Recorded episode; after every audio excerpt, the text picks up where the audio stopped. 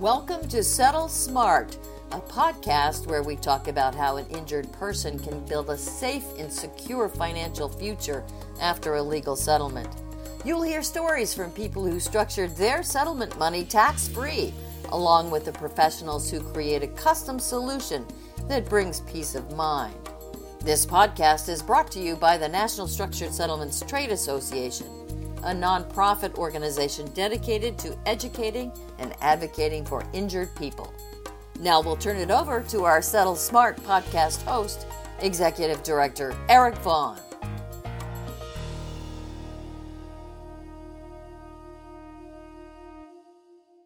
Well, we're just thrilled to have uh, an opportunity today to talk with uh, Maria Town who's the president of the American Association of People with Disabilities. It's an amazing organization with incredibly talented and gifted people. And almost everyone in the National Structured Settlements Association has heard about the AAPD. And I think many, if not all of them, have heard about uh, Maria Town. But today we're going to hear from Maria. Maria, it's great to see you and be with you here on this Zoom podcast effort, Settle Smart for the National Structured Settlements Trade Association. Tell us, Maria, a little bit about your background. And my own uh, personal preference is to start out with the most exciting thing you've ever done in your life. And as a lobbyist, that's working in the White House. But just tell us a little bit about yourself, a little bit about your background. How did you end up back here in Washington as the president of the AAPD? Sure. Uh, well, hi, Eric. It's so great to be with you and really thrilled to be on this podcast talking to everyone at the National Structured Settlements Trade Association. So currently I serve as the president and CEO of the American Association of People with Disabilities. And I feel like the luckiest person on the planet because for the past decade, I've had the honor and privilege of working in the disability rights movement. And that started with me working as you know what i think is like a, a baby policy advisor at the department of labor's office of disability employment policy. Um, i started there when i was 23 and um, i worked on youth employment policy for youth with disabilities. And i always thought it was so amazing because the department of labor defines youth as 25 and under. So i was essentially working on you know policy for myself and my peers which is one of the things that we at AAPD hope that every person with a disability gets to do is really be, um, you know, at the table and an active voice in the policy decisions that shape our lives. And after working really hard at the Department of Labor for a number of years, um, I got a call from the Barack Obama White House, and they asked me if I was willing to leave my very secure career federal job and go work for the president for two years um, and uh, and go work harder than I'd ever worked before. And I said yes, and I got to lead all of the engagement um, at the White House of, of, the disability community for older adults, and got to work on you know how, how the White House commemorated the 25th anniversary of the Americans with Disabilities Act. Um, I worked on key uh, policy priorities for the president and for the disability community. Um, and I also was responsible for making sure that the president and his senior advisors understood how each of his priorities, whether or not they were specific to people with disabilities, connected to the disability community. So I remember saying, like, you know, climate change has, has a disability component, and we have to talk about people with disabilities in this. And that was a big learning experience for everyone.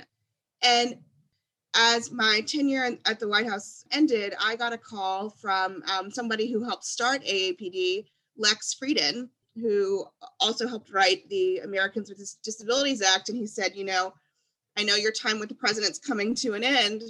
How about Houston? And, you know, I, uh, I'd lived in DC at that point for almost seven years. I hadn't really considered Houston. I'm originally from the Gulf Coast and he said, you know, the the mayor has this disability position open, and I told him that he needs to hire you and nobody else, so you need to come and meet him.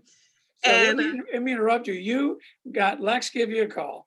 You got hired sight unseen by the mayor of Houston. Not sight unseen. Okay. He, he, met me once. Uh-huh. Um, we we did an interview, and you know, I um, I I kind of went in there and and was was pretty straightforward. And I said, look, Mayor, here are your challenges. You know, you're the fourth largest city in the country.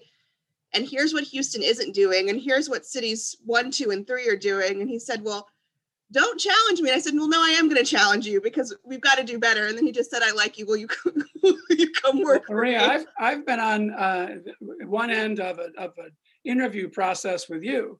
Uh, when the board of directors at AAPD was looking for our new president. Uh, and we interviewed, I think, uh, 15, 16 people. Um, and then we got together with the finalists, and you were among those finalists. I have firsthand experience. You are a professionally gifted, talented interviewee. You were pretty amazing. Was it intimidating, though, to sit there in front of one of the most powerful mayors in the country to tell him what he's not doing properly in his city? No. like I mean, I, I knew that in in in seeking me out, the mayor really wanted to elevate disability in Houston. And you know, he was very powerful, but he was also asking me to move my entire life across country to a city where I knew no one. And I went into the interview thinking about that. You know, like I was bringing a lot to the city as as he was offering me a lot as well.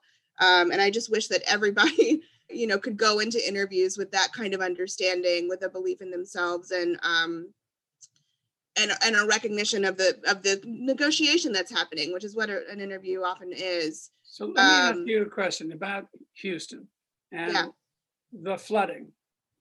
So you're now in charge of disability policy disability rights for houston which is a challenge unto itself which is almost unfathomable.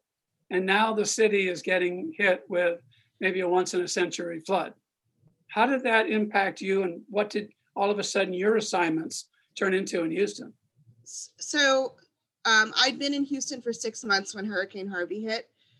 Um, I and I mean everything changed, um, and I really feel for um, everyone in Texas who is who is currently dealing with the crisis associated with the cold and the power outages. How we like to talk about Harvey is that Harvey, you know, came and just decided to hang out for a while.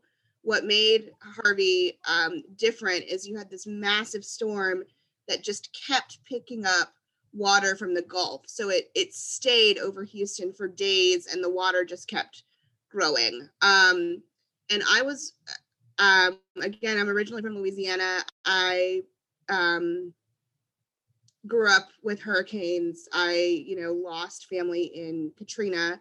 And so I knew all too well how people with disabilities are often um, the the sort of biggest victims of natural disasters. Uh, and so my job became making sure that nobody died in the simplest of, of terms, right? It was making sure that people with disabilities had access to the resources they need to continue living um, it was making sure that no one was stuck in their homes, um, that people remained connected to the equipment um, and to the tools they needed to survive. And that could have been wheelchairs, it could have been insulin, it, you know, anything. And um, one of the, I, I'd always known this sort of intellectually, but in Houston, I really saw firsthand how people with disabilities can save and support one another. You know, the, the stereotype of people with disabilities is that we need help from non-disabled people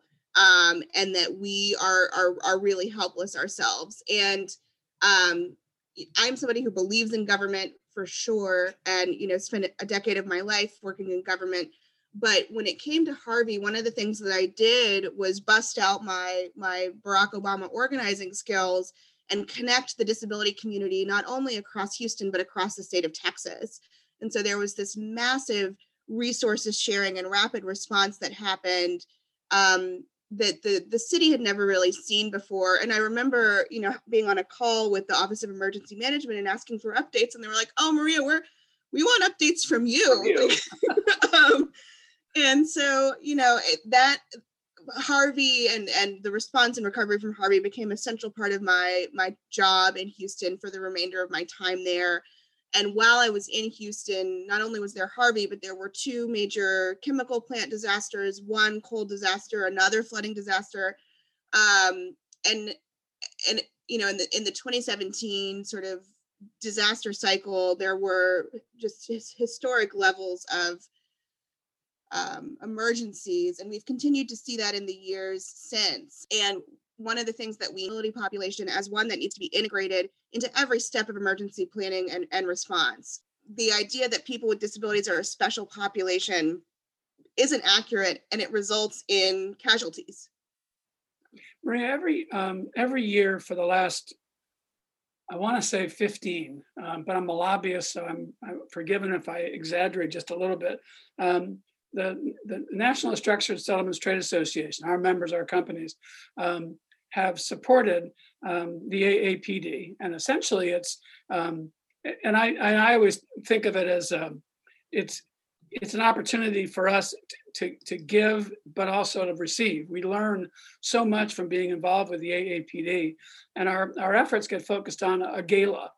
And the gala is, um, it's a bit of a misnomer. I know Joyce Bender likes to call it the Academy Awards of the disability community, and she's right. I love Joyce, and she's amazing. But it's so much more. Um, it's a celebration of achievement, of accomplishment, of, of opportunity. Um, and it's something that maybe you could talk a little bit about the upcoming gala, um, because I just read two, uh, two of the Hearn awardees, and their background. Oh my gosh, Maria. I know. Just amazing. They're amazing. Can you tell our members a little bit about what the gala is to you and what it is to the disability community. Eric, I think you're exactly right. The gala is is really a, a, celebration and a moment for the community to come together and recognize everything we've accomplished in the year past. And 2020 was an incredible year for the disability community in every definition of the word. And you know, the way that I think about the gala is that life is hard, um, especially recently, and especially for people with disabilities. And we need moments to just celebrate and have fun. And that's what the gala provides at the gala, as you mentioned, uh, everyone in attendance will hear from our Paul G. Hearn Awards. These awards honor emerging leaders in the disability community, and our two awardees this year are Elijah and Noor Pervez. Elijah is using his award money to create a fund for students with disabilities who've experienced discrimination, as Elijah did when he was in high school. Um, they refused to give him accommodations for his epilepsy and it was a huge fight for him to get the free and appropriate education to which he's entitled. And then uh, Noor is using his award money to create a plain language, easy read um, version of the Holy Quran for uh, Muslims who have intellectual disabilities. And we're, we're really excited about both of them. They represent the future of the disability rights movement and the disability justice movement. And we, we couldn't be more thrilled. It's just fabulous. It really, really, truly is. I should say the gala is free uh, this year for individuals to attend uh, because it's virtual.